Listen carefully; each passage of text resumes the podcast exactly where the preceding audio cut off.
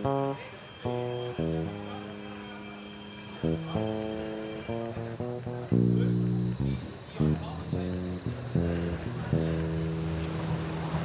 Pankow. Äh, herzlich willkommen nach einer kleinen Sommerpause äh, in meiner Interviewserie über Pankow, ein Kennenlernen mit der zukünftigen Linksfraktion in der B V V, habe ich es äh, dann nach meinem Urlaub äh, geschafft, gleich wieder einen Termin zu vereinbaren. Ich sitze hier heute, was auch sehr lustig ist, in meinem alten Fraktionsbüro bei der Piratenfraktion und habe zu Gast die Jaana Stiller. Mhm. Äh, welcher Platz war das nochmal? Ich habe das gerade schon. Platz neun. Der Platz neun, genau. Das ist der ein, gleich der erste Platz vor mir auf der Liste sozusagen. Mhm. Ich habe mich in meiner Urlaubssommerpause sozusagen selber übersprungen und kein Selbstinterview gemacht. Mhm. Herzlich willkommen. Wie gefällt es dir bei uns im Büro? Ja, sie ist sehr schön. Ähm, du hattest ja angekündigt, dass es sehr klein ist. Finde ich gar nicht. Ich finde es eher gemütlich. Ähm, ja. Fällt mir gut. Ja, wir haben hier so ein bisschen die äh, eher so Jugendfreizeitheim-Atmosphäre äh, uns dafür entschieden, aber da wir hier ja auch nur sechs Leute sind, ähm, kann man das äh, so schon mal machen.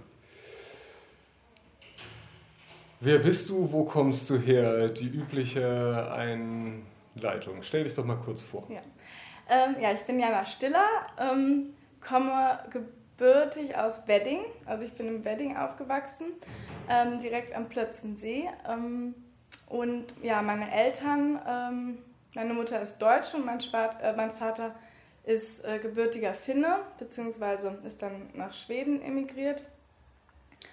Ähm, ja. Ja, daher kommt dann wahrscheinlich auch der Doppelvokal in der Genau, Form. also der, genau, ich werde ja mit, ähm, also mit drei A's geschrieben, also J-A-A-N-A. Und ähm, das ist finnisch, genau, und ich hieß ja vor meiner Heirat, hieß ich ja Björkmann, das ist ja der schwedische Teil im Grunde meinem früheren Namen gewesen. Und ähm, genau, ähm, da, das sind eben so meine, meine Ursprünge ähm, und ich kann auch, ähm, also mein Vater hat auch mit mir Schwedisch geredet, also da habe ich dann auch eben so ein bisschen sprachliche Wurzeln auch und ähm, genau.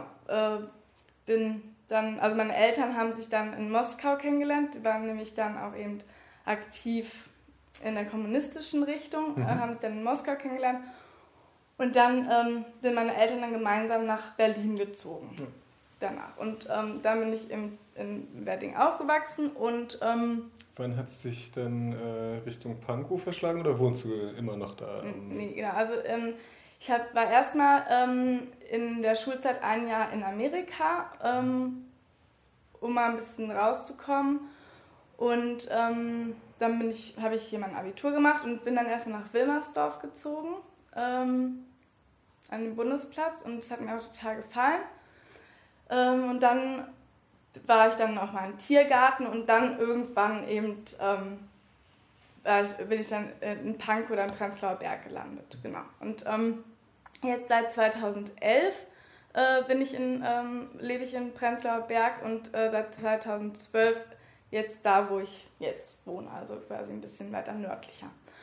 Und ähm, genau, und es gefällt mir total gut und ähm, ich habe das Gefühl, irgendwie ähm, angekommen zu sein. Man kennt die Nachbarn, man kennt äh, den Bäcker, äh, man sieht die, mhm. ja, die Menschen, die um einen herum arbeiten, sieht man jeden Tag. Und ähm, obwohl man ja noch nie irgendwie privat wirklich was gemacht hat, grüßt man sich, unterhält man sich und ähm, ja, man hat das Gefühl, ja, irgendwie ähm, angekommen zu sein. Ja, naja, das äh, ist bei mir ja auch ein bisschen, ein bisschen ähnlich ähm, jetzt. Sehr spät in den Prenzlauer Berg gekommen, aber irgendwie fühlt man sich jetzt doch auch ganz wohl, obwohl natürlich äh, die aufregenden Zeiten so ein bisschen vorbei sind. Man hat manchmal schon das Gefühl, es ist ein bisschen dörflicher geworden ja. in Prenzlauer Berg, aber das liegt sicherlich auch ein bisschen in, äh, daran, dass man sich äh, mehr mit Kindern rumtreibt äh, ja. zurzeit. Aber ihr seid ja auch eine relativ große Familie, wenn ich das richtig mitbekomme. Naja, zwei Kinder sind jetzt nicht groß, aber ähm, also für ja. Drei, also weiß nicht, ja. für viele Leute. Ja, also äh, stimmt schon. Also ähm, wir haben ja ähm, eine große Tochter und eine, einen kleinen Sohn und ähm, haben ja dadurch auch ähm, total viel auch im Bezirk zu tun. Also äh, die große Tochter, die geht in Sportverein und ähm, ist deswegen auch in, immer in der Stadt unterwegs, irgendwie auch ähm, zu Radrennen, also die macht Radsport. Und da fährt man natürlich dann auch viel rum und kommt viel rum und ähm, genau, ähm, entdeckt viel. Wie hat es dich denn dann, warum, was hat dich denn dann politisch gemacht eigentlich? Also ich meine, wie hast du schon irgendwie zu der Schule, also wir ja. hatten in den vorherigen Gesprächen war immer mal offensichtlich der Bezirksschülersprecher äh, mhm. ähm, ein Weg, wie man sich ins politische Geschäft bewegt hat. Ähm, gab es bei dir irgendwas, was dich äh, dahin getrieben hat? Oder ist das eher eine Entwicklung der Neuzeit sozusagen, einfach so eine...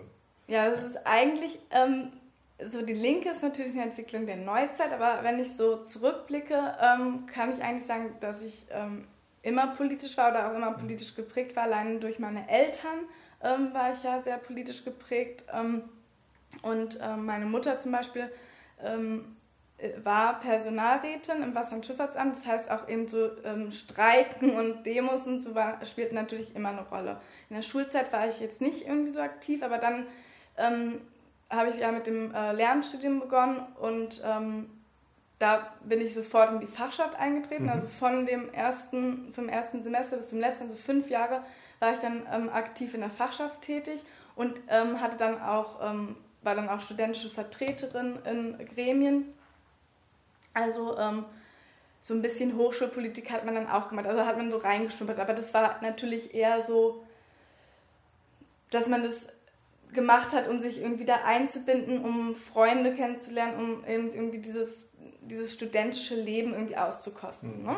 Und ähm, dann ähm, habe ich ähm, angefangen zu promovieren und da habe ich ja meinen, äh, habe ich ja Juri kennengelernt, den du ja auch interviewt hast. Genau, das war gleich die, das, genau. die erste Serie, wer da nochmal zurückspringen war. Genau.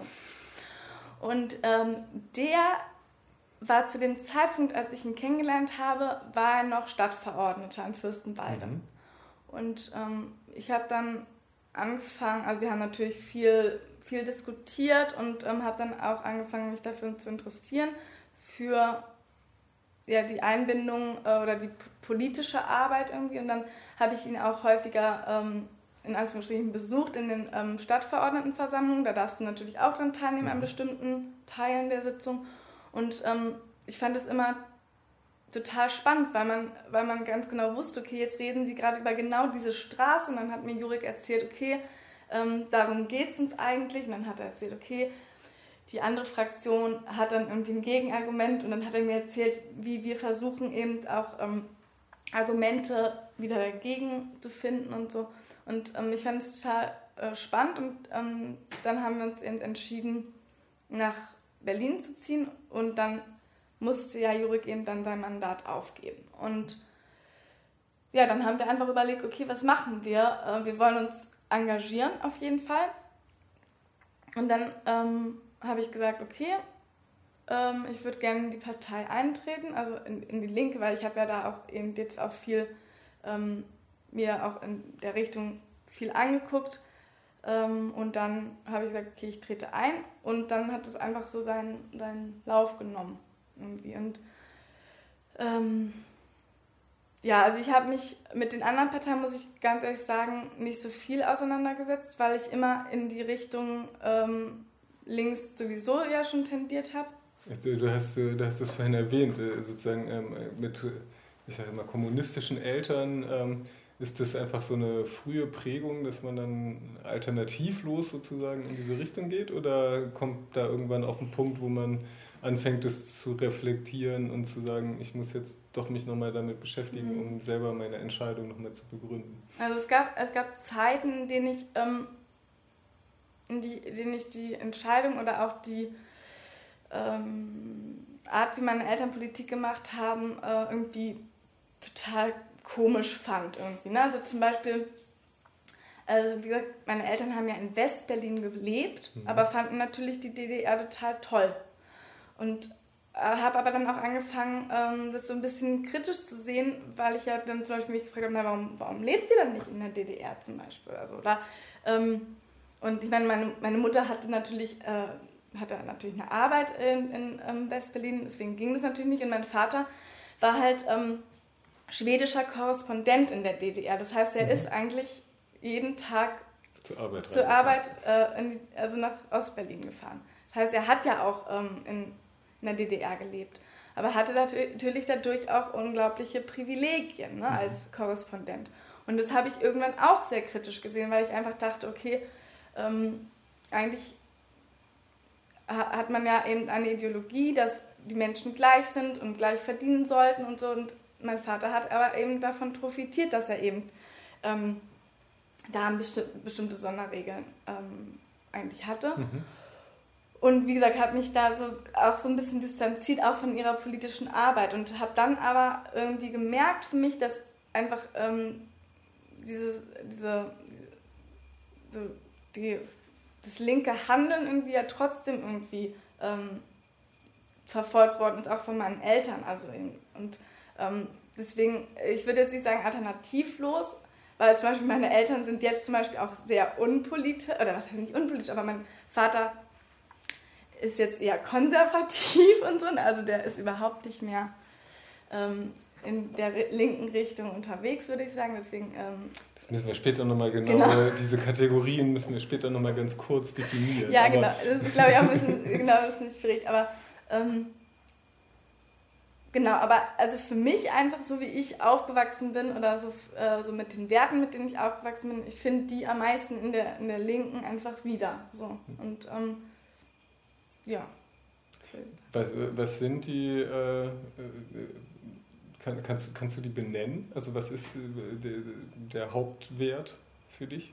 Also ja, was, was ja. macht links aus für dich? Also in erster Linie ist es eben Gerechtigkeit. Irgendwie, dass man versucht, dass die Menschen ähm, ähnliche oder gleich gute Bedingungen einfach haben. Also ich bin ja auch Lehrerin und deswegen möchte ich natürlich ähm, oder bin ich davon überzeugt, dass ähm, alle Menschen den gleichen Zugang zur Bildung haben sollten. Mhm. Ähm, dass man Ausgleiche schaffen muss, ähm, weiß ich nicht, in Form, inhaltlicher Form oder weiß ich nicht, Klassengröße oder sowas, wenn es halt eben Defizite gibt, dann muss man eben darauf reagieren und so. Ähm, und ja, also ich glaube, der Punkt Gerechtigkeit ist eben so, ähm, so das größte Thema. Also Fairness, ähm, ja, also das wäre erstmal so mein, mein das Hauptmerkmal. Ne? Kult, also Toleranz, ähm, Toleranz gegenüber äh, anderen Kulturen, anderen Religionen, anderen Menschen, das ist einfach so, eben, das ist, was ich, das, was für mich auch einfach, glaube ich, am wichtigsten ist. Und äh, nur, weil, weil wir eben das, und was ist für dich konservativ? Hm, das ist, ja, das ist, das ist interessant. Also, oder was macht, was macht sag ich mal, dein, deine, deine Eltern oder deine Familie jetzt eher konservativ? Also ich meine, das, da gibt es ja auch noch Unterschiede ähm, wahrscheinlich. Also ich habe mich in letzter Zeit ziemlich viel eben damit auseinandergesetzt, ähm, was ist für mich konservativ, ähm, weil ich ja generell ja auch so, ein, so eine Bewegung empfinde, auch in Pankow oder generell in der Gesellschaft eher hin ähm, zu diesem... Ähm, konservativen Denken. Also für mich heißt es einfach, ähm, mir soll's gut gehen. Ähm, und was jetzt um, in meinem Umfeld jetzt wirklich passiert oder in meinem weiteren Umfeld, das ist mir eigentlich gar nicht so wichtig. Hauptsache, ähm, ich habe eine Arbeit, die Arbeit wird gut bezahlt, ähm, ich kann meine, also ich kann meine Miete bezahlen, kann meine Kinder auf eine gute Schule bringen. Und diese, diese Kette, die sich dann eben da langzieht. Das, glaube ich, ist konserva- konservativ für mich. Und ich glaube, ähm, dass es vielleicht auch normal ist, ähm, aufgrund von der Tats- oder aufgrund der Tatsachen, was gerade hier passiert, dass es einfach ähm, viele Ängste gibt und ich habe auch sicherlich viele Ängste. Ich bin ein sehr ängstlicher Mensch, muss ich dazu sagen, aber ähm, ich finde es nicht die Lösung zu sagen, okay, ich gucke jetzt irgendwie, was, was tue ich jetzt für mich und ähm, was, was ähm, ist für mich gut, damit es mir gut geht. Das finde ich ist nicht die Lösung, auch wenn man Angst mhm. hat. Ja, ist, äh, ich finde das äh, die Begründung, also die Begründung über die Familie, das kennt man ja eigentlich schon sehr lange und das scheint ja auch was zu sein, was tatsächlich unabhängig vom Zeitgeist passiert. Also mhm. es gibt, weiß nicht, ich kann ihn jetzt nicht zitieren, aber es gibt ja auch diesen berühmten Spruch irgendwie, wer vor dreißig kein Kommunist genau. ist, hat kein Herz. Mein und, Vater ja, zitiert also, das sehr oft. Das ist ja die, ähm, und das ist natürlich schon, ähm, wenn man dann plötzlich eine Familie hat, also äh, ich beobachte das an mir selber so ein mhm. bisschen, aber ich kenne tatsächlich das auch im direkten, so von Onkels, die man dann halt fragt, irgendwann so mit sechzehn, warum bist du dann eigentlich so geworden, wenn du mir erzählst, mhm. dass du das in deiner Jugend gemacht mhm. hast und so. Und dann, naja, dann habe ich halt hier meine Frau kennengelernt und dann war plötzlich alles anders. Dann hatte ich zwei Kinder und dann... Und deshalb finden, ja, also das, das äh, scheint ja doch, ähm, sozusagen, wenn man dann seine eigene Herde gegründet hat, ähm, dann... wird man vielleicht irgendwie auch so ein bisschen bedächtiger, wo man sich mit der rumtreibt und nicht mehr ganz so risikofreudig äh, äh, mhm. beim, beim Experimentieren. Oder man hat ja schon auch ein Bedürfnis auf eine gewisse Verlässlichkeit von Dingen, äh, wo man sich sagt, so, das ist ja schon ganz schön zu wissen, ob jetzt meine Kita in der Form äh, nächste Woche noch da ist oder ob die jetzt beschlossen haben, einfach was völlig anderes zu machen. Mhm. Aber de- ja. also das nee, war nee, auf jeden Fall, nee, auf jeden Fall. Ähm, ich finde, und ich finde, das ist ja total oft zu beobachten. Genau dieser Punkt, okay, ich habe jetzt Familie ähm, und jetzt muss ich eben gesitteter oder was auch immer äh, leben. Und das finde ich aber muss überhaupt gar nicht sein. Mhm. Ne? Also das sieht man ja, ähm, ich will überhaupt nicht jetzt viel zurückspringen zu, meiner, zu, zu Jurik, ne? Mhm. Aber da sieht man das ja ganz klar, dass die gesagt haben, die Eltern von meinem von, von Jurik haben halt eben gesagt, ähm, uns ist Politik total wichtig, wir möchten Sachen verändern, wir möchten uns engagieren, wir möchten uns beteiligen an dem Leben, an den Entscheidungen ähm, in unserem Wohnort ähm, und Und haben es, glaube ich, auch, auch den Kindern weitergegeben, dass es halt wichtig ist, für seine Werte, für seine ähm, Ideale zu kämpfen.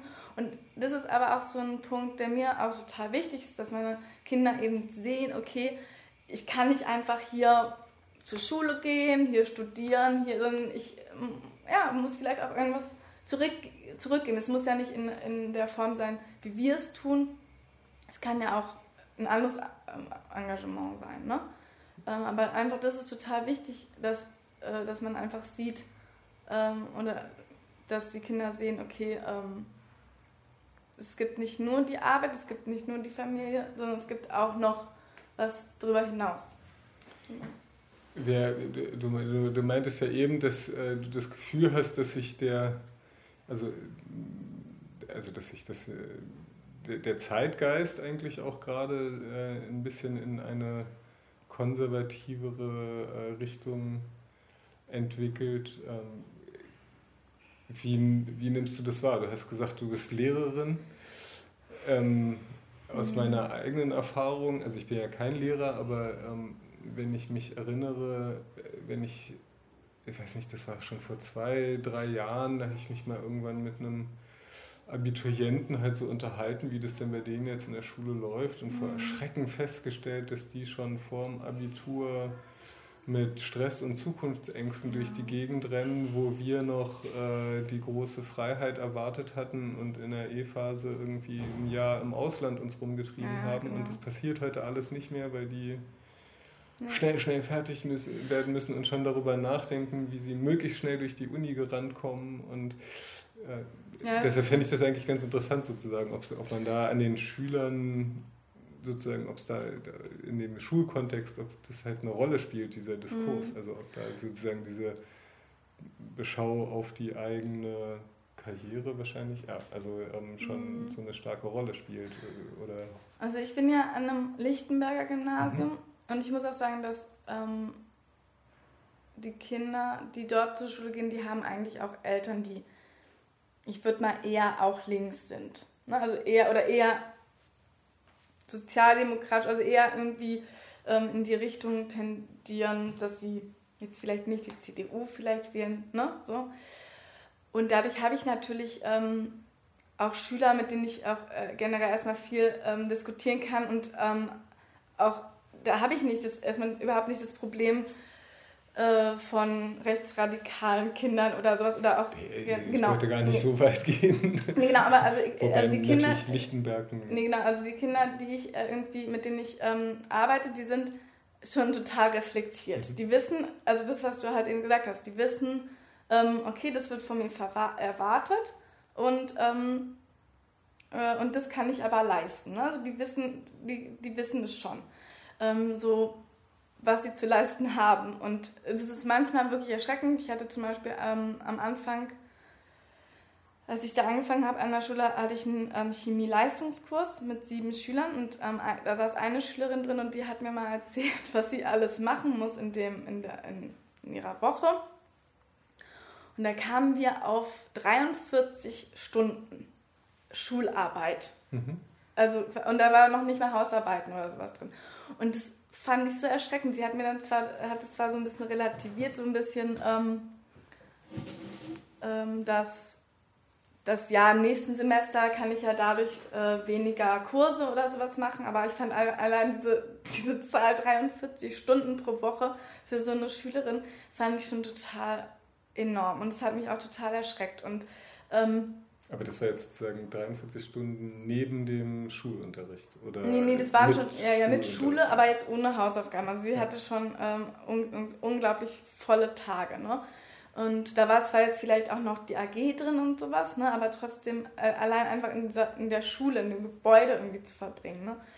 Und ähm, das, das hat mir noch mal so deutlich gemacht, okay, ähm, diese zwölf Jahre ähm, Abitur, das ist total krass. Und das ist vielleicht gut für Schüler, die ähm, unterfordert sind auf, in Anführungsstrichen, normalen Schulen oder ähm, dieses, äh, die dreizehn Jahre quasi absolviert werden, ist vielleicht dieses zwölf-Jahres-System ähm, auch in Ordnung. Ne? Aber es gibt, glaube ich, unglaublich viele Schüler, die auch darunter leiden und auch bei mir darunter leiden. Wenn ich in der neunten Klasse, ich habe eine neunte Klasse auch in Chemie, und wenn, also natürlich haben wir auch rum, rumgemeckert, wenn wir jetzt einen Test geschrieben haben oder sowas. Aber wenn man in das Klassenbuch guckt, und dann sieht man dieses Haufen an ähm, an Klassenarbeiten, an an Leistungskontrollen, das ist schon echt Wahnsinn. Ne? Und, und ich ähm, sehe auch, dass zum Beispiel wenig Schüler zum Beispiel ins Ausland gehen. Jetzt könnten das zum Beispiel ja viele in der elften Klasse auch immer noch machen und dann die elfte nochmal wiederholen. Ne? Also bei uns, mhm. bei mir war das so, ich bin in der elften nach Amerika gegangen und konnte die dann in Anführungsstrichen überspringen, weil die elfte ja eher so eine Orientierungsphase war. Genau. Ne? Genau. Und ähm, Und dann... Ähm, aber das geht jetzt sozusagen nicht mehr, weil ja das dreizehnte Schuljahr fehlt. Genau, das Überspringen geht jetzt ja, nicht ja. mehr. Und das nehmen halt viele in Kauf und das finde ich auch gut. Und ähm, ich glaube auch, dass das viel, vielen Leuten hilft, ähm, auch weiterzukommen. Aber es trauen sich natürlich nicht viele, weil sie sagen, okay, nee, dann bin ich ja ein Jahr älter, ähm, wenn ich anfange zu studieren oder so. Und ähm, also... Ich sehe ganz oft eben die, diese leistungsorientierten Schüler, das sind eben auch an meiner Schule äh, sehr viele Schüler, ähm, das sind dann eher die, äh, die zwar schnell in den Beruf eintreten, aber ich glaube nicht, äh, dass, es unbedingt, dass sie unbedingt glücklicher werden dadurch, und ich glaube auch nicht, ähm, dass sie zum Beispiel ähm, in ihrer Berufsbiografie so einen stringenten Weg haben. Ich glaube, dass viele dann auch realisieren, oh, das war es eigentlich gar nicht irgendwie, jetzt wechsle ich doch, äh, jetzt wechsle ich nochmal. Das ist ja in Ordnung, aber es ist, sind ja trotzdem frustrierende Momente, in denen ich dann realisiere irgendwie, okay, ich habe jetzt hier äh, drei Jahre studiert und oder zwei Jahre studiert und wechsle jetzt. Ähm, also ich habe einen Schüler getroffen, ähm, der jetzt ähm, freiwill- ein freiwilliges soziales Jahr macht, und ähm, im, im Kindergarten, und will danach eben auf Lehramt studieren. Und ich glaube, das ist, da sieht man, okay, der guckt jetzt erstmal rein, wie kommt dann mit den Kleinen so klar und, ähm, und hat schon so jetzt so ein bisschen so geliebäugelt, eben auch auf Lernen studier- äh, zu studieren. Und ähm, da denke ich, äh, dann da wird es dann auch was. Hm. Ne? Aber also genau, und jetzt wieder zu der Anfangsfrage ja. mit der mit, mit, mit diesem, also mit der, ja, der konservativen konservative Sicht, genau, diese so. Ähm, also ich glaube, dass die Schüler ganz klar vermittelt bekommen, okay, ähm, ihr braucht Geld, ähm, ihr braucht einen guten Job und am Ende braucht ihr eine gute Rente. Also ich hatte, ich bin ja auch Geografielehrerin und ähm, ich hatte so eine Umfrage, welche Themen interessieren euch? Und da waren Renten zum Beispiel ein Thema. Und ich dachte, okay, die haben noch nicht mal den Weg zum Berufsleben eingeschlagen. Trotzdem machen sie sich da schon drüber Gedanken. Ne? Und, und das, das fand ich total krass. Darüber müssen, sollten sie sich eigentlich noch gar keine Gedanken machen müssen. Wobei das natürlich lustig ist, weil wenn ich mir überlege, das sind ja wahrscheinlich irgendwie... Welches Alter haben jetzt die Eltern ja. von deinen Schülern? Das ist vierzig, fünfzig. Ja, genau, das ist jetzt ja halt die Generation, genau. die in den neunzigern sozusagen selber ihre Schule zu Ende gemacht hat genau. und ins Berufsleben gestartet sind und die dann irgendwann nach zweitausend, Mitte zweitausendzehn mhm. so äh, ins Berufsleben gestolpert sind, mhm. äh, nach jahrelangem Studium und es ist mir doch alles egal und plötzlich festgestellt haben so, oh, scheiße. Wenn ich jetzt selbst, okay, ich muss ja verdammt gut noch verdienen jetzt die nächsten mhm. Jahre, damit da noch was übrig bleibt. Und hätte ich, warum habe ich denn eigentlich nicht nach dem Abi gleich mal irgendwie so einen blöden Lebensversicherungsvertrag? Also keine Ahnung, aber mhm. ich glaube schon, dass dieses Rententhema sozusagen, also das ist für uns als Generation noch so selbstverständlich gewesen, mhm. dass das irgendwie nebenbei passiert, weil das bei unseren mhm. Eltern so war. Ja. Dann wird das irgendwie plötzlich privatisiert, dieses ganze System, mhm. und du merkst so, oh scheiße, je früher ich damit anfange, es ist eigentlich schon sinnvoll, dass Eltern für ihre Kinder schon anfangen, in Rentenversicherungsverträge mhm. einzuzahlen, damit am Ende noch irgendwas rumkommt. Und dann jetzt auch noch aktuell gerade halt, dass halt selbst noch nicht mal klar ist, ob diese Verträge, die man da abschließen ja. konnte, überhaupt Sinn ergeben.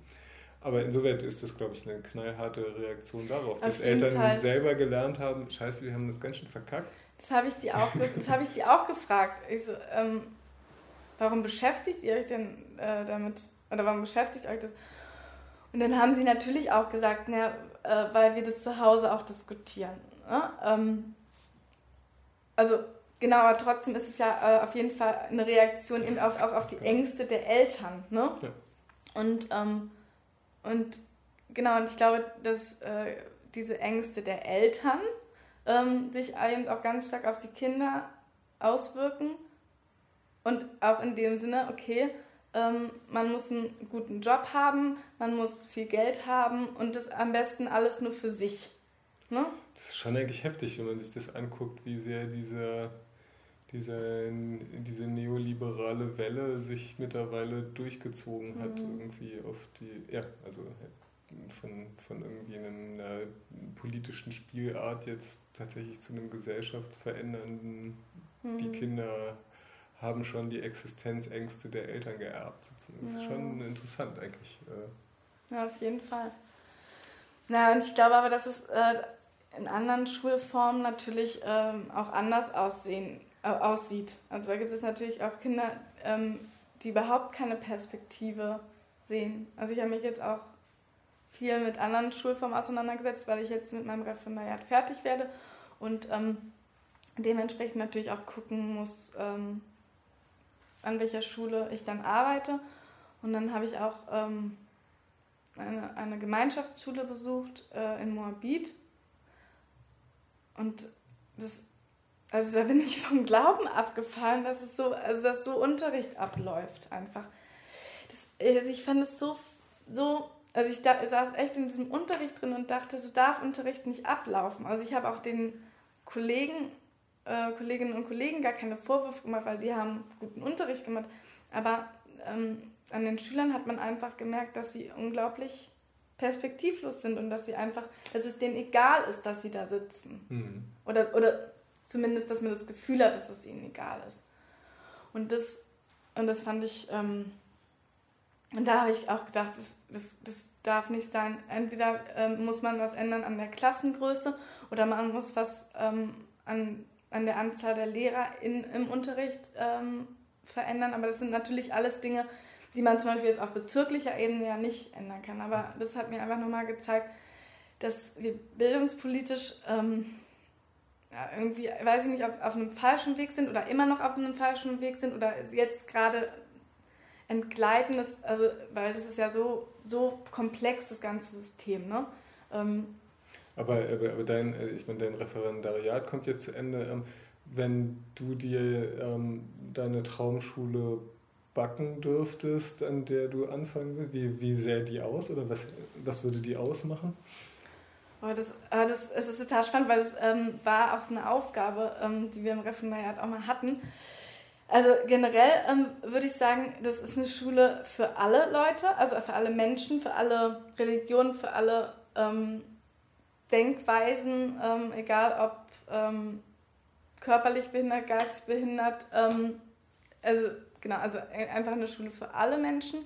Ähm, dann eine Schule, die Jahrgangs, also die quasi von der ersten bis zum meinetwegen Abitur reichen würde, also so ein bisschen Thema Gemeinschaftsschule.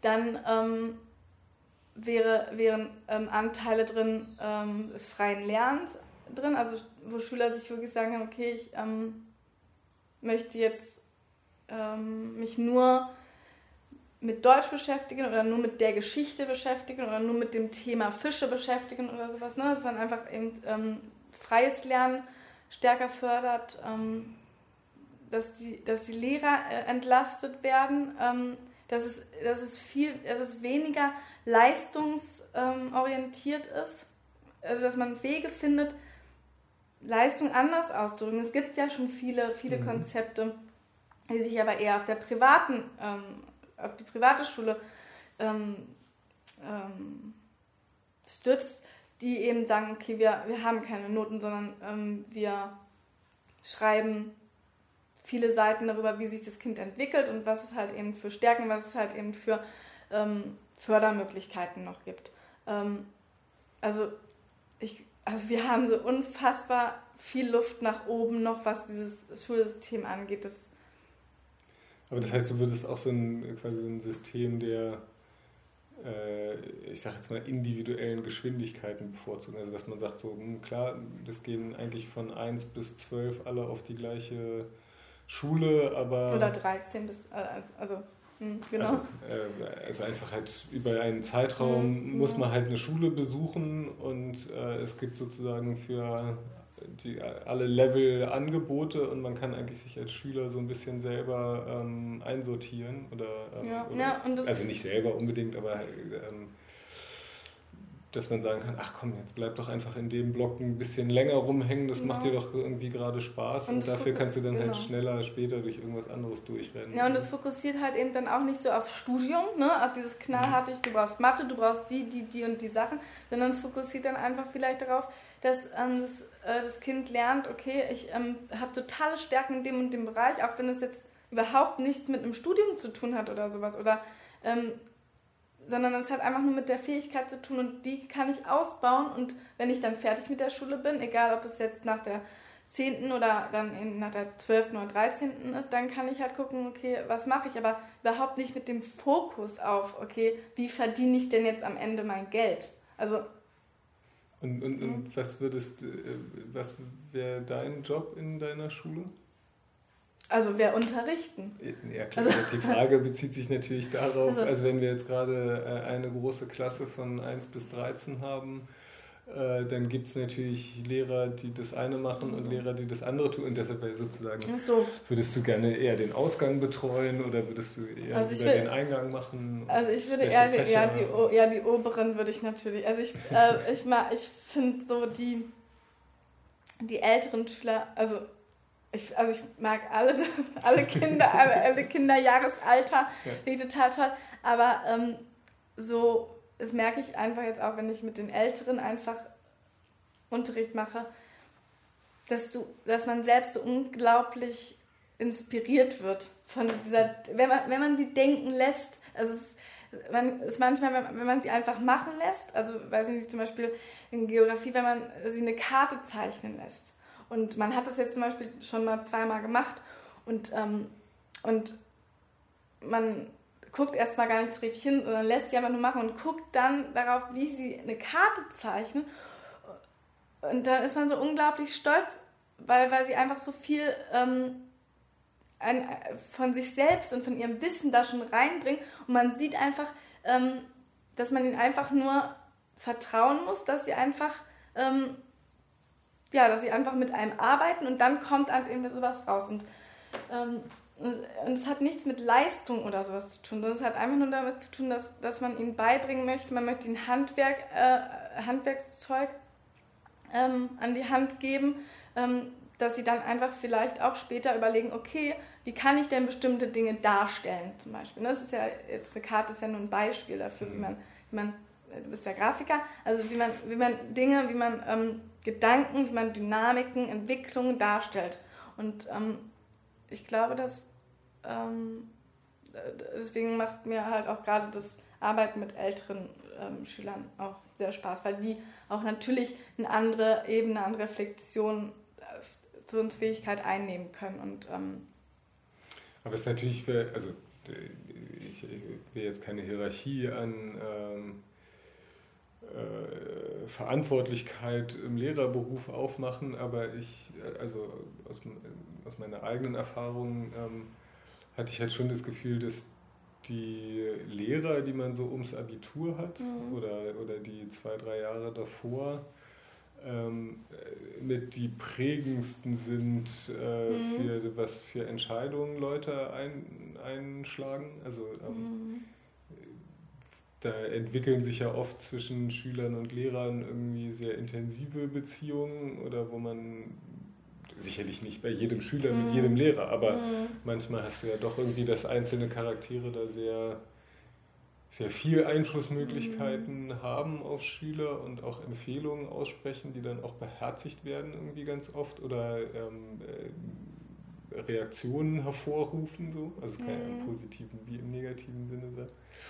Und äh, das ist natürlich schon äh, ein sehr verantwortungsvoller Job, den man sich dann nimmt, gerade an der Schnittstelle zum, an der Schnittstelle zum Leben. Ja, auf jeden Fall ähm, haben wir als äh, Lehrerinnen und Lehrer eine sehr große Verantwortung, insbesondere natürlich ähm, in der Oberstufe. Aber man ähm, darf ja auch einfach nicht vergessen, dass ähm, in der Grundschule das Lernen ähm, geprägt wird, das Lernen, der Grundstock zum Lernen gegeben wird und ähm, dass eigentlich die größte Verantwortung dort meiner Meinung nach auf den Lehrern, auf den Lehrern liegt. Später werden die Schüler eher geprägt in Bezug auf die politische Ausrichtung vielleicht, auf suchtpräventive Gedanken ähm, oder vielleicht auch berufliche Aspekte, aber ähm, gerade was Gerade was das Lernen, Lesen, Schreiben, Rechnen angeht, das ist, da denke ich einfach, dass die Besten, die müssen einfach ähm, in die Grundschule. Und dafür wird ja auch jetzt mittlerweile auch ziemlich viel getan. Ähm, also es gibt ja auch in der Universität einen großen Umbruch. Ähm, und genau, also... Also in der, in der Universität großen Umbruch im Zusammenhang mit... Ja, einfach, dass das äh, jetzt, wir haben ja jetzt das große Problem, dass wir ja unglaublich viele Lehrer brauchen, ne? Und ähm, dass man jetzt also auch in der Lehrerausbildung, in der Lehrerausbildung dass man da eben äh, auch guckt, dass ähm, ja, die Lehrer einfach nur ähm, eine sehr gute ähm, Ausbildung auch einfach erhalten. Ähm, und zum Teil, meiner Meinung nach, ähm, ist es, also für mich ist es einfach am wichtigsten, dass die Grundschullehrer einfach ähm, die beste Ausbildung erhalten, weil das sind ja eben die, die unseren Kindern dann halt eben beibringen, was heißt eigentlich Lernen. Ne? Also das hast du, ja, du hast ja vorhin schon mal vom Handwerkszeugs gesprochen. Also sozusagen am, am Anfang der Schule kriegt man die ganze Bandbreite an Handwerkszeug äh, vorgestellt, mhm. und am Ende wird einem dann nur noch irgendwie, äh, weiß man dann schon, was man alles so zur Verfügung hat. Und dann geht es mhm. halt nur darum, so, auf, ob man sich auf Hammer oder Schraubendreher spezialisiert. No. Ja, jetzt, äh, ähm, Das war ja ein schöner Ausflug äh, weg von dem, was ist eigentlich linke Politik in die Schul- und Bildungslandschaft. Aber das ist ja ein willkommenes Exkursthema auch in meiner kleinen Serie, die wir hier machen. Das hatte ich ja ähm, jetzt schon in mehreren Gesprächen, hat sich das ja gezeigt, dass da offensichtlich ja ein Ja, großen, ich sag jetzt mal, Reform- oder Erneuerungsbedarf gibt, um da eine, eine bessere Schule zu machen. Aber wir sind ja auch hier, um uns über unser kleines Haus hier zu unterhalten. Die B V V, du hast schon erzählt, dass äh, Fürstenwalde ähm, in deinem Kennenlernen von Politik irgendwie eine Rolle gespielt mhm. hat. Ähm, welche Kontakte hast du denn schon hier zur B V V aufgebaut? Ja, ähm, also ich habe ähm, an mehreren Fraktionssitzungen teilgenommen, habe hab geguckt, ähm, okay, wie funktioniert die Arbeit da und ähm, was macht man so als ähm, Bezirksverordnete, Bezirksverordneter und ähm, habe ähm, vorher äh, mich zum Beispiel auch äh, sehr intensiv mit dem Wahlprogramm auseinandergesetzt, also habe ja auch dran mitgeschrieben, ähm, zum Teil am Thema Schule, Kita, Jugend. Und dann war ich auch in einigen Ausschüssen, also zum Beispiel im ähm, Ausschuss für Schule und Sport und konnte da auch so, so ein bisschen reinblicken, was ja auch momentan so die ähm, Schullandschaft beziehungsweise eben das Thema Schule, Sport, was es ein, einfach, was es, was sich da so bewegt oder was wir auch vielleicht bewegen müssen, auch in der Zukunft. Und da würde ich eigentlich, glaube ich, ähm, mich sehr stark in, äh, engagieren wollen, eben im Thema Schule. Genau. Beim Thema Schule, ich bin ja selber kein Bildungspolitiker in dem Sinne, wo, mhm. obwohl ich im Ausschuss für Weiterbildung sitze mhm. und tatsächlich ein gewaltiger Teil der bezirklichen Bildung sozusagen äh, doch auch in meinem Themenfeld liegt, aber bei Schule springt mir ja die ganze Zeit hauptsächlich im Kopf irgendwie, wir, wir brauchen endlich mehr Gebäude, um das alles äh, unterzubringen. Genau. Wo, wo ist denn für dich sozusagen das größte, äh, der, oder wo wäre für dich der größte, Handlungs, äh, der, der größte Handlungsraum äh, in Sachen Schule und Bildungspolitik? Ja, ich würde sagen, also es sind so zwei Ebenen. Ähm, natürlich spielt eine ganz große Rolle eben dieser Sanierungsstau bzw. Sanierungsbedarf und eben die Gebäude. Und es war auch bei der letzten Sitzung, bei der ich beim Ausschuss war, war das ein großes Thema. Und da ist mir eben aufgefallen, dass man ja oft darüber diskutiert, neue Gebäude. Und da wurde auch nochmal deutlich, wie unglaublich teuer das Ganze natürlich ist, mehrere hundert Millionen ähm, Euro allein nur für Pankow. Ähm, und dann habe ich mir aber überlegt, na, es müsste ja auch eine Möglichkeit geben, ähm, auch intern, also Schulgebäude auch einfach ähm, zu sanieren. Also in dem Sinne, dass man zum Beispiel guckt, okay, können beispielsweise Dachböden ausgebaut werden. Also zum Beispiel an der Schule an unsere, von unserer Tochter, das Käthe-Kollwitz-Gymnasium, da haben die ähm, aus dem Dachstuhl so ein Atelier gemacht. Und da findet jetzt eben der Kunstunterricht statt, der natürlich vorher in anderen Räumen stattgefunden hat. Und da konnten sie natürlich alleine auch Platz schaffen und wahrscheinlich dadurch eben auch die, ähm, ähm, die Schülerzahl vielleicht auch anpassen. Ne? Also dass man eben auch Alternativen sucht, wie kann ich Gebäude ähm, vielleicht auch kostengünstiger ähm, sanieren, verändern, dass ich mehr Platz schaffe. Oder, mhm. Aber trotzdem, ähm, also ich muss ganz ehrlich sagen, ich habe einfach immer dieses Gefühl, so was in den neunziger Jahren passiert ist, wo ja der Grund dieser ganzen Misere irgendwie liegt, die wir jetzt gerade haben, ist, dass man das entweder alles schnell, schnell, schnell oder eben dann gar nicht machen wollte. Und ich glaube, mit beiden, beiden Wegen funktioniert es einfach nicht. Man muss irgendwie jetzt so in Ruhe gucken, okay, was haben wir für Möglichkeiten? Welche Gebäude ähm, können wir nutzen? Müssen wir so und so sanieren? Aber auch eben zu gucken, okay, was ähm, ist denn schon an den, in den jetzigen Gebäuden vorhanden? Und dass man da ähm, eher auch so noch, noch so guckt, was gibt es denn noch so für Alternativen? Ähm, und, und dass man vor allem auch im Hinblick auf die Schülerzahlen Also da ist irgendwas, muss ja irgendwas schiefgelaufen sein. Also man wusste doch schon jahrelang, dass es über, dass das jetzt auch zum Beispiel in den nächsten Jahren sechstausend neue Schulplätze ähm, gebraucht werden. Das weiß man doch. Und da wundere ich mich dann zum Beispiel, wieso konnte da eben nicht drauf reagiert werden oder warum wurde so spät darauf reagiert. Ähm, es fehlen ja immer noch in ganz Berlin über zweitausend ähm, auch Lehrkräfte eben. Ähm, da hätte man ja auch vorher eben drauf reagieren können. Das ist natürlich dann eben keine bezirkliche, ähm, kein bezirkliches Problem, natürlich ein äh, landesweites Problem, aber ähm, also so eine Sachen, da müssen organisatorisch und strukturell Veränderungen passieren, dass das in Zukunft ähm, transparenter gemacht wird und ähm, dass man dann auch schneller darauf reagieren kann, wie groß die Schülerzahlen sind und was brauchen wir und an welcher Stelle sind wir vielleicht auch flexibel. Also dass man auch sagt, okay, gut, hier ist jetzt ein großer Bedarf oder hier wird jetzt zum Beispiel, es werden ja auch viele neue Wohngebiete entstehen, dass man da dann auch perspektivisch ähm, auch langfristig halt plant und sagt, okay, natürlich fangen wir jetzt vielleicht hier erst mit der siebten an oder, mit, oder und ähm, arbeiten uns dann hoch, aber dass man dann halt eben sagen, ähm, dass wir dann einfach auch das nicht aus dem Blick verlieren, sondern auch immer perspektivisch ähm, das im Auge, äh, im Auge fassen, ähm, dass sich hier unglaublich viel verändert in, in diesem Bezirk.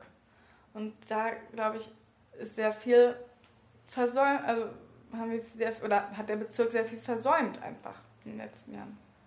Ich äh, bin ja bei den, bei den Schulgebäuden, mir ist das im Wedding vor zwei Jahren mal aufgefallen bei einem Spaziergang, da steht das Diesterweg-Gymnasium mhm. mit seinem, in Anführungszeichen, Neubau leer, ähm, äh, das ist das ähm, Brunnenviertel. Mhm. Ähm, wo ich sage so, wow, das ist eigentlich total cooler Schulbau. Also mhm. ich, ich meine, man kann nicht reingehen, aber was man halt irgendwie so sieht, sieht man einfach, oh, da hat jemand zu der Zeit versucht, ein Schulgebäude zu entwickeln, zu der Auffassung, wie man mhm. Schule gerne hätte. Und dann habe ich irgendwie im Internet geguckt, wo ist denn dieses Gymnasium hin verschwunden eigentlich? Und dann mhm. siehst du halt, dass die wohl in ihren alten Altbau zurückgezogen wurden. Also irgendwie mhm. gab es Sanierungsprobleme in dem Neubau und ähm, dann sind die halt ähm, äh, jetzt wieder in dem alten äh, Schulgebäude aus der Gründerzeit sozusagen. Und du denkst mhm. halt so, wir haben vorhin über Schulkonzepte gesprochen. Eigentlich müsste man doch eher den Neubau anstreben, weil nur da kann man äh, Schule quasi anders bauen. Vielleicht brauche ich gar nicht mehr so viele Klassenzimmer, um meine Züge mhm. alle unterzubringen, weil ich ja eigentlich gar nicht mehr unbedingt diesen Klassenzusammenhalt brauche. Genau. Äh, brauche ich vielleicht irgendwie mehr äh, Projekt- und Versammlungsflächen? Mhm. Äh, brauche ich vielleicht mehr Platz, äh, damit Schüler ihre Projekte präsentieren und mhm. ausstellen können? Mhm. Ähm, Wie verbringt man Hofpausen? Die Leute, also die Menschen sind, äh, die Menschen, die Schüler sind ja, glaube ich, auch heutzutage länger in der Schule als äh, damals. Man ja. ist ja nicht nur den Vormittag da und kommt Mittag nach Hause, sondern, wie man das vorhin, dreißig, vierzig Stunden die Woche. Die Leute ja. sind eigentlich Vollzeit in diesen Gebäuden. Ähm, ja, auf jeden Fall. Da brauche ich nicht Platz für Cafeterien. Und, und deshalb ja, finde ich eigentlich, weil es gibt ja im Bezirk diese... Ähm, oder auf Landesebene diese Tendenz zu sagen, ach komm, wir stellen jetzt hier Container neben die bestehenden Gebäude und dann wird es schon irgendwie gehen, bevor wir jetzt neu bauen. Und das finde ich ja eigentlich, also ich halte es ja für eher nachteilig, das so zu machen. Aber ja, ja, auf jeden Fall. Also, ähm, also du beschreibst ja auch eben so eine Situation, ähm, dieses Hin- und Hergeziehe, ne? Das ist ja auch immer so ein großes Problem, ähm, dass sich Schüler und Lehrer auf einem bestimmten ähm, Standort äh, ausrichten und dann wechseln sie zum Beispiel, weil eben nicht genügend Platz ist oder weil es eben nicht flexibel ist. Ne? Und ich denke auch, dass man, ähm, wie gesagt, ich kenne mich nicht mit diesen denkmalgeschützten mhm. Gebäuden aus und sowas, aber ich denke auch, dass man ähm, Schulgebäude schaffen muss, die ähm, flexibler in, mit Schule, mit Schülern umgehen können. Ne? Also dass man zum Beispiel auch ähm, Räume schafft, die eben nicht ausgerichtet sind auf so, wir haben Stühle und Tische, sondern ähm, auch äh, Schul- also größere mhm. ähm, Klassenräume, die zum Beispiel auch äh, eine Leseecke oder äh, eine Sofaecke zum Beispiel ähm, beinhalten ähm, können. Also, oder eben auch Bibliotheken zum Beispiel. Ne? Es gibt auch ganz viele, äh, ganz viele ähm, Schulen, die keine Bibliothek haben oder einfach irgendwie einen Abstellraum haben, wo irgendwelche Bücher drin stehen. Und das, das müssen. Das, Im ne? Keller ja, genau. Und, ähm, ähm, und darauf muss, also das muss einfach flexibler werden, einfach. Ne? Und ähm, ich glaube, das ist, ich finde, glaube ich, diese, alt, diese alten Gebäude sind natürlich schön und ehrwürdig und ähm, haben auch ihren Reiz und haben auch ihre Vorteile. Zum Beispiel Chemieunterricht kann man besser in so einem relativ ähm, stabilen Altbau. Ja, ja nee, nee, aber also ich glaube schon, dass zum Beispiel die, Naturwissenschaft, äh, die naturwissenschaftlichen, ähm, obwohl das, das kann man auch alles in, in ne, das kann man auch alles in, neu, äh, in ähm, Neubauten und sowas integrieren. Ich glaube, ich, nee, ich glaube ähm, es geht gar nicht darum, in welchem Ort oder sowas man das machen muss. Wie du sagst, es müssen einfach Räume sein, die flexibel sind, die äh, ich verändern kann, die ich mit den Schülern verändern kann zum Beispiel auch. Ähm, und ja, und ich glaube, ähm, dass wir uns verabschieden müssen einfach von diesem Unterricht, den wir einfach mal kannten, weil das, das ähm, bringt uns, glaube ich, nicht mehr voran. Und das hat auch mit der Gebäudestruktur und mit den Gebäuden auf ja. jeden Fall zu tun.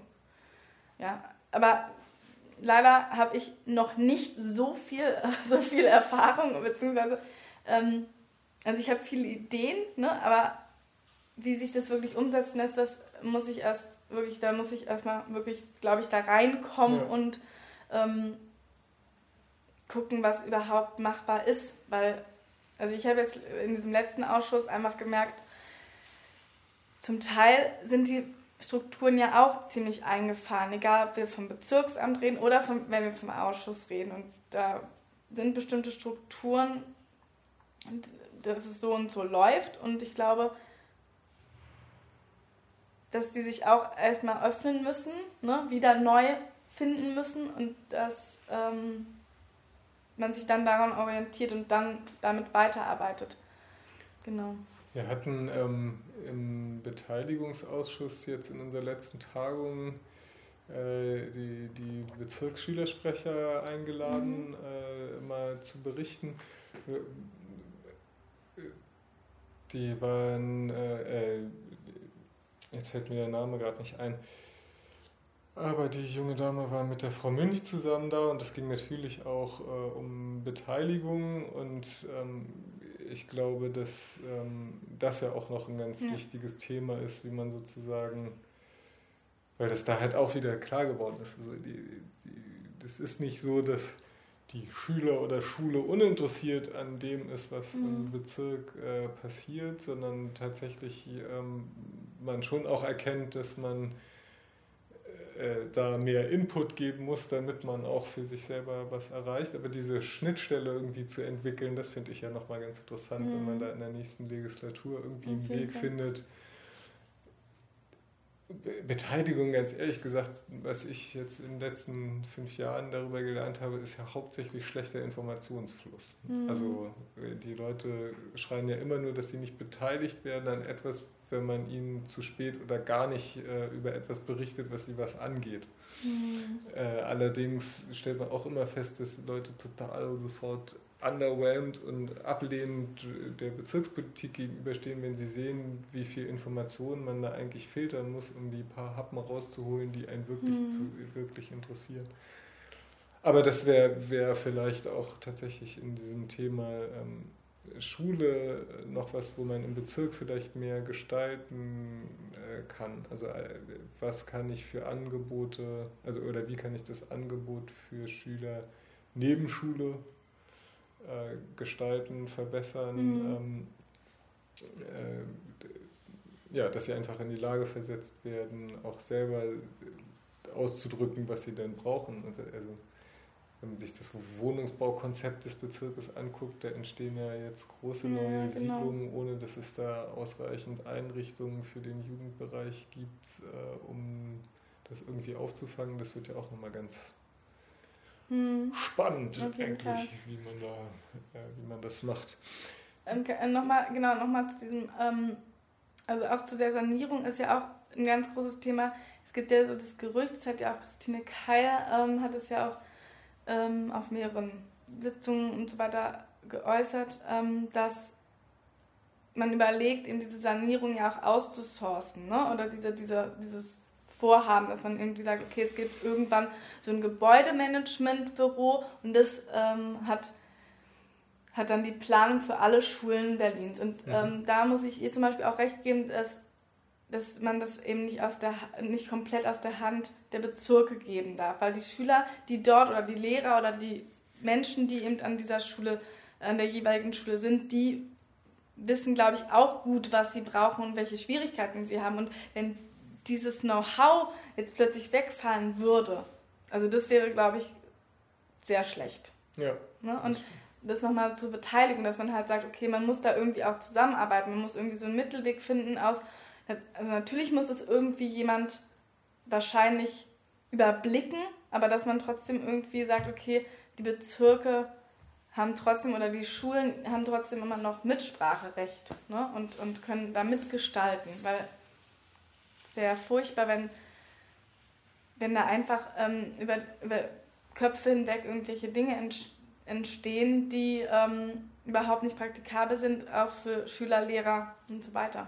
Ja, das ist ja was, was bei der bei den Zentralisierungsbestrebungen, die wir in Berlin haben, tatsächlich immer ja. so ein bisschen ignoriert wird. Es wird dann ja. zwar immer gerne gelästert, so, na, die Bezirke kriegen doch alles Mögliche nicht hin, aber dass sie vieles halt auch in Anführungszeichen nicht hinkriegen, mhm. weil sie einfach versuchen, äh, nah bei den Leuten was umzusetzen und halt eben nicht einfach nur eine Linie oder Vorgabe mhm. von der Landesebene. Ähm, und da das halt manchmal schwieriger ist, weil man viel intensivere Dialoge führen muss, um oder halt einfach weiß, wie man alles informieren sollte, bevor man irgendwas entscheidet.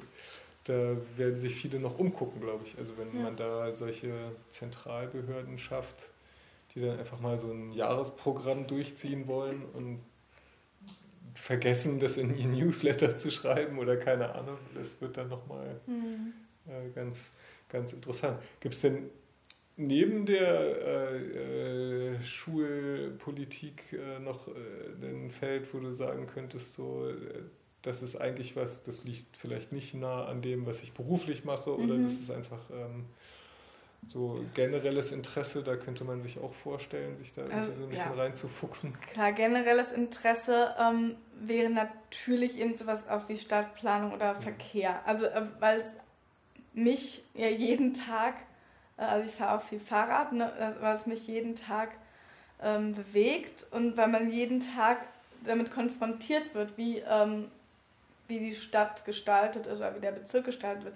Aber da würde ich mich eher vielleicht erstmal zurückhalten, einfach weil da gibt es ja Menschen äh, in unserer Fraktion, die unglaublich viel Ahnung davon haben, die sich schon jahrelang damit beschäftigen ähm, und Also genau, also es interessiert mich total eben dieses Thema und wir diskutieren auch in der Familie unglaublich viel ähm, über Verkehr und eben diese Problematiken und, und so, aber ähm, also ich würde es mir jetzt im Moment noch nicht zutrauen. Also ich würde mich auf jeden mir zutrauen, mich da reinzufuchsen, das auf jeden Fall. Ähm, aber da glaube ich, gibt es sehr viel, sehr viel kompetentere Menschen im Moment noch und auch in Zukunft. Also ne, das ist einfach nur so.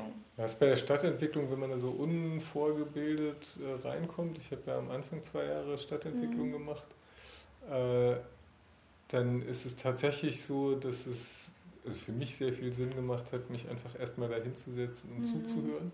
Mhm.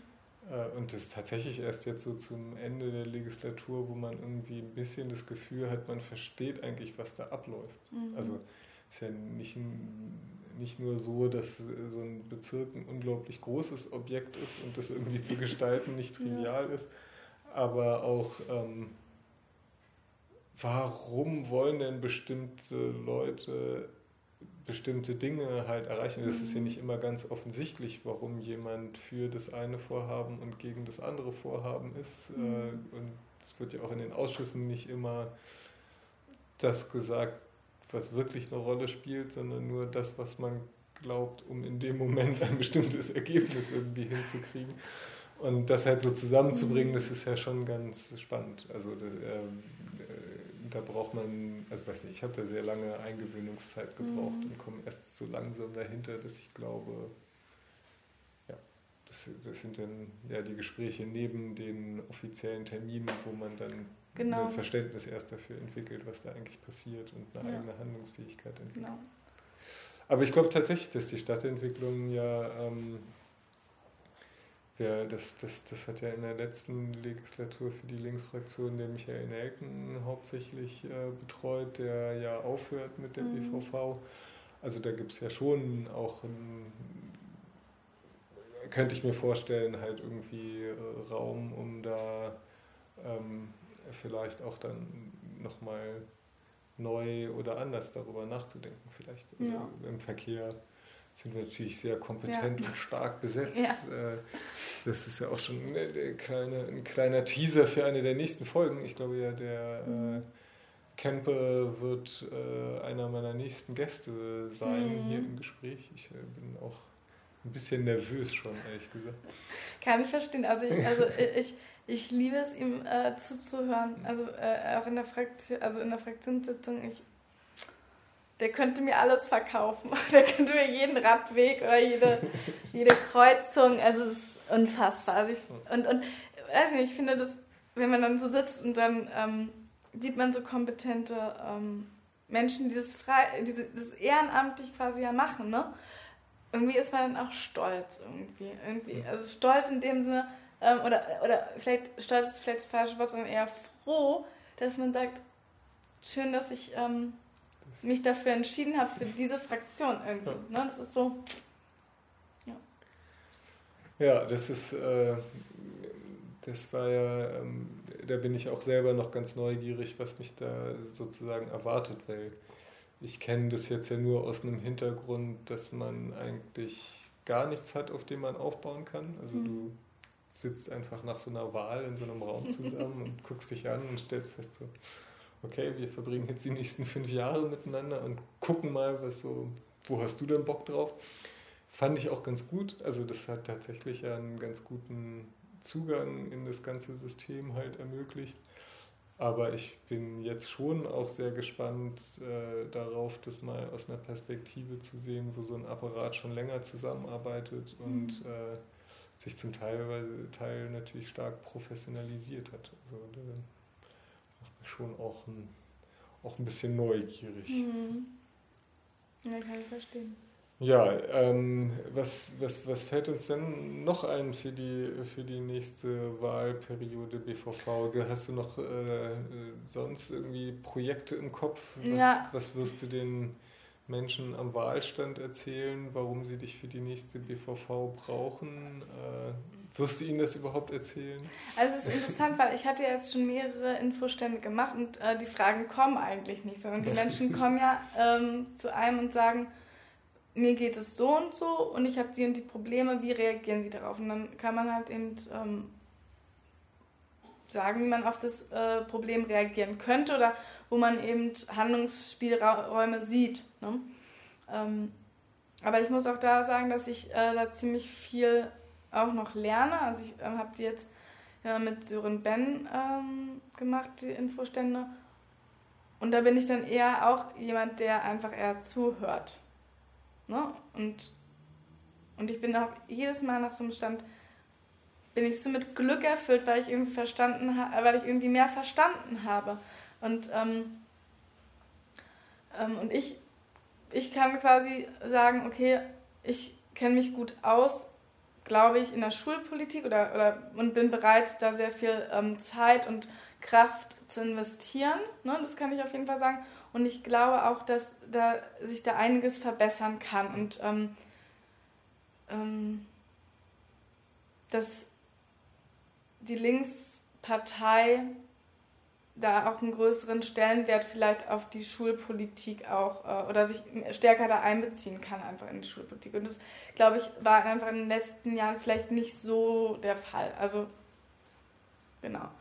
Ja, man war schon sehr stark in diesem ganzen Mieten- und Stadtentwicklungsthema eigentlich ja. immer gewesen. Ja, das sind ja auch wichtige Themen auf jeden Fall.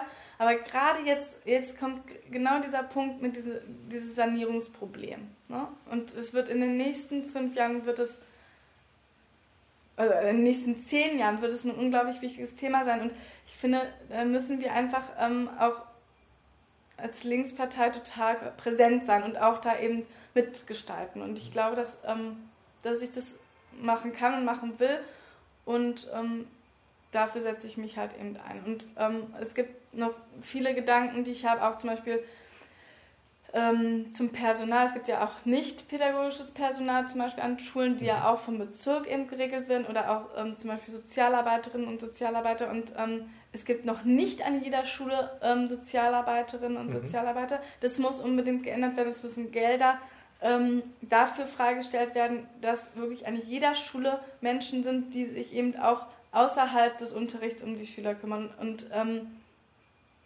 und auch zum Beispiel der Beruf des Hausmeisters zum Beispiel ist ein unglaublich ja, ein wichtiger Beruf, und der sollte zum Beispiel auch nicht ähm, unterschätzt werden. Und da muss man vielleicht auch überlegen, ob man dann zum Beispiel neue Stellen schafft. Ähm, gerade wenn, wenn wir jetzt darüber reden, dass es immer größere und ähm, mehrere Schulstandorte gibt und was, da muss man ähm, das eben auch mit bedenken, vor allem bei ja, Hausmeister, das hört sich immer so, so blöd an, aber die sind natürlich ähm, auch dafür verantwortlich, dass zum Beispiel die Gebäudesubstanz auch äh, ein Stück weit erhalten bleibt. Ne? Und ähm, also ich glaube, wenn wir da auch investieren, ähm, dann haben wir am Ende auch äh, vielleicht dann nicht so ein Sanierungsproblem, ne? Wenn bestimmte Dinge einfach häufiger gewartet werden oder einfach äh, im Blick gehalten werden, dann glaube ich, ähm, das spielt auch eine große Rolle. Das ist ja, ich meine, der, der Hausmeister als ähm, Gebäudeinspekteur sozusagen ja, ist ja. Äh, mir tatsächlich immer gar nicht so, gar nicht so bewusst gewesen, dass, dass, dass das ja tatsächlich ein wichtiger Teil dieser Funktion ist. Ich habe mhm. der Hausmeister gerade in Schulkontexten, finde ich die ja als soziale Einrichtung ganz wichtig, weil die irgendwie halt so ja. irgendwie so neben dem Lehrkörper manchmal ja ganz lustige Charaktere sind und dann doch irgendwie immer so eine, die spielen schon eine Rolle. Mhm. Also ich weiß nicht, bei uns auf der Schule der Hausmeister, das war schon immer eine mhm. irgendwie so eine Person im Hintergrund, aber die hat halt schon auch einen Erziehungsauftrag. Ja, auf jeden Fall, auf jeden Fall. Also halt so viele. Mhm. Ähm, hast du deinen Wahl-O-Maten schon ausgefüllt, und wer ist äh, auf Landesebene vorne und wer ist im Bezirk? Ähm, also Wobei genau, das nee. unfair ist natürlich die Frage, weil du hast am Programm sogar mitgearbeitet, ja. also du bist wahrscheinlich sogar halbwegs programmfest. Also ich traue mich ehrlich gesagt nicht an den Wahl-O-Maten, weil ich nämlich gehört habe, dass wenn man nämlich links, links antippt, dass dann, dann immer die Grüne rauskommt irgendwie. Und dann hat Sören, äh, Sören hat dann auch gesagt, dass es wahrscheinlich daran liegt, ähm, dass die Grünen nämlich kostenfreies Schulessen ähm, befürwortet und wir uns aber ähm, ja, also noch dagegen ähm, aussprechen, weil wir einfach sagen, dass erstmal die, äh, die Qualität einfach gegeben ist. Und wenn ich einfach kostenfreies Essen ähm, anbiete, dann ähm, ist eben die Qualität nicht mehr gewährleistet. Ne? Und ähm, aber so weit denken ja viele Menschen auch oder sind einfach auch nicht informiert darüber. Und deswegen, also ich habe den Wahl-O-Mat noch nicht äh, ausprobiert, aber ähm, werde es sicherlich machen. Ähm, und habe aber auch in den letzten Jahren waren das auch immer, war immer die Linke äh, bei mir auch vorne. Aber, der, aber das ist also der Wahl-O-Mat dieses Jahr, ich habe das kam ja auch sehr einfach gestrickt in seinen Fragestellungen. Also ich meine, diese die berühmte Frage so, willst du das Spätis sonntags offen haben? Das Das ist halt leider ja. kein Ja-Nein. Da kann, also da kann man ja. nicht einfach sagen, ja, ich will das oder ich will das nicht. Ja.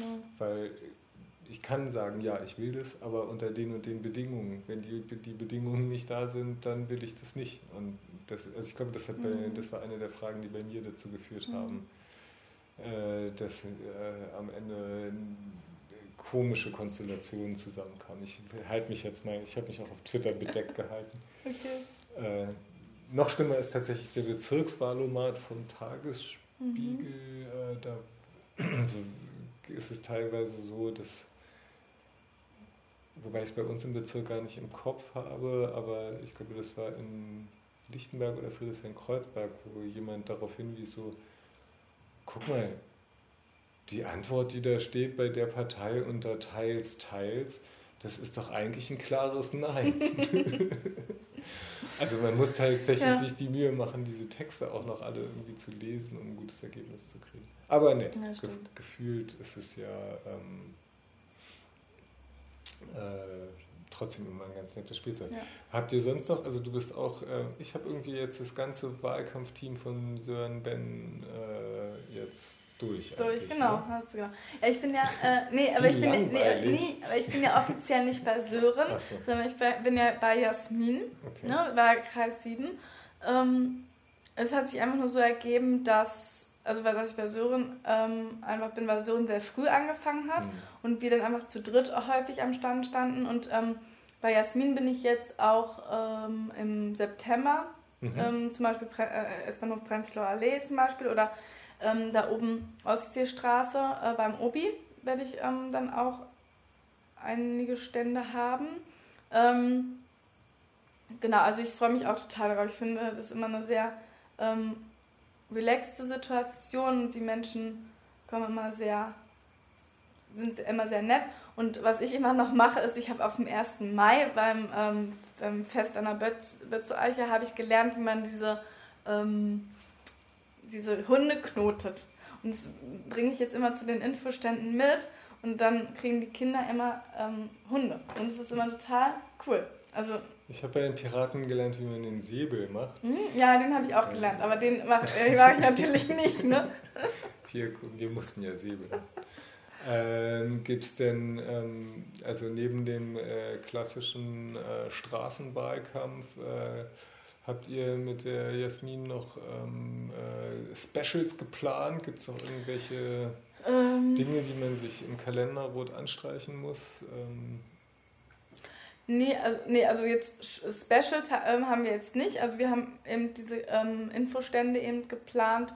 Ähm, also ich bin noch äh, bei diesem Dia- bei dieser Dialog, bei diesem Dialoggespräch für die Sportvereine am fünften neunten, fünften Mhm. September bin ich noch dabei mit Sören. Äh, da wurde ich angefragt. Ähm, aber, ähm, aber genau, also der Wahlkreis sieben, der hat einfach gesagt, okay, wir fangen eigentlich relativ spät an und dann halt meistens den, dann eben auch mit Infoständen. Ähm, ähm, aber dafür dann halt auch eben dann Knall auf Knall. Ne? Also da wird dann auch richtig ähm, Gas gegeben. Gas gegeben, genau. Und ähm, Genau, also ich meine, ähm, ich versuche halt immer noch, wenn ich jetzt nicht im Urlaub bin, also wir sind jetzt auch im Urlaub, äh, bei den Basistagen in der, eben dabei zu sein ähm, und genau bei den Veranstaltungen, die jetzt eben auch so kommen. Da versuchen wir immer, dann auch da zu sein.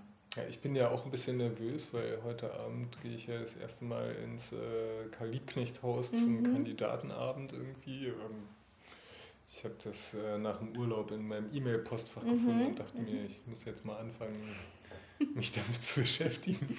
Ja, ach, das wird bestimmt nett. Glaube ich äh, auch. Aber hast du an sowas schon mal teilgenommen? Nee, an sowas noch nicht, nee.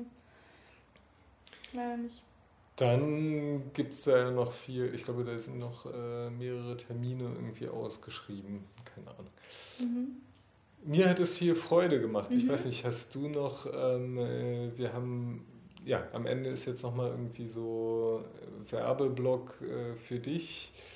Gibst dich irgendwo, ähm, bringst du Zeitungen raus, äh, beschreibst du Webseiten, hast du, äh, twitterst du, keine Ahnung, also gibt es irgendwo, wo man dich finden ich kann? Bin, finden ich bin sehen? Total langweilig wahrscheinlich. Ich habe ich, ich hab noch, über, also ich hab das noch hat überhaupt... Das nicht nee, zu nee, aber Entscheidung, die jeder fällt. Also mich trifft man halt eben ähm, meist... Äh, Ja, meist an den Infoständen, ganz klassisch irgendwie. Und ähm, bei den Veranstaltungen trifft man mich. Ähm, ich, wie gesagt, wir haben ja vorhin noch auf, am Anfang schon mal drüber geredet, mit Facebook stehe ich so ein bisschen auf Kriegsfuß. Mhm. Deswegen da bin ich eher so ein bisschen ähm, distanziert eben mit dieser Art von Medien. Eine Website habe ich auch nicht. Ähm, kommt wahrscheinlich äh, jetzt auch irgendwie alles. Ich, wie gesagt, ich bin noch ein sehr junger, äh, junger Hüpfer, was eben diese politische Arbeit angeht. Ähm, aber genau, also erstmal jetzt die Infostände und dann gehen wir weiter. Hast du noch was auf dem Herzen? Nee, ich finde, ich, ähm, ich bedanke mich auch. Ich fand es total toll. Ich fand die Stimmung total gut und ähm, ja, ich hoffe, dass äh, du diese Interviews weitermachst, dass du ähm, viele, viele, viele, viele Kandidatinnen und Kandidaten noch ähm, interviewen kannst, weil ja, das bietet einfach so einen Raum, äh, wo sich jeder äußern kann mit seinen Gedanken und das finde ich total gut, dass du das machst. Danke, das äh, ist vor allen Dingen ein ganz guter Hinweis, weil ich beinahe wieder vergessen hätte, was ich unbedingt immer da nochmal reinsprechen wollte. Ähm, ich kann nur immer so ein bisschen in irgendwelchen Statistiken sehen, dass offensichtlich äh, laden sich das Leute runter und offensichtlich hören sich das auch hin und wieder jemand an. Ähm, ich würde mich ja schon freuen, äh, wenn ihr auch vielleicht hin und wieder mal Piep sagt auf den entsprechenden Seiten oder an den entsprechenden Stellen, äh, ob das hier funktioniert, ob das gut geht oder nicht oder einfach nur, ob ihr da seid. So. Also ob, ob zum Beispiel diese Folge jemand bis zum Ende gehört hat, sagt doch mal Hallo. Hm. Ähm, jeweils an der Stelle, wo ihr das ähm, konsumiert habt. Und äh, ich habe das vorhin schon mal angedeutet. Ich glaube, die nächsten beiden Leuten auf der Liste sind äh, der Herr Camper und der Herr Zabock. Äh, da gibt es jetzt noch keine konkreten Termine. Ich muss die Schlagzahl erhöhen, weil wir haben nur noch vierzig Tage bis zur Wahl. Mhm. Also das ist uns gestern beim Plakateaufhängen aufgefallen, dass das jetzt ja alles ratzfatz geht. Also wahrscheinlich ist jetzt noch so zwei Wochen Stille, weil alle noch irgendwie in Ferien sind. Mhm. Und dann wird der ganze Wahlkampf äh, holter die Polter und dann ist auch schon vorbei. Ja. Ähm, viel Glück und ich hoffe, wir sehen uns dann noch im Wahlkampf, aber dann auch in, der Fra- in den ersten Fraktionssitzungen äh, drüben im Groß, am, am großen Konferenztisch. Mhm. Danke. Ich, ich freue mich auch. Tschüss.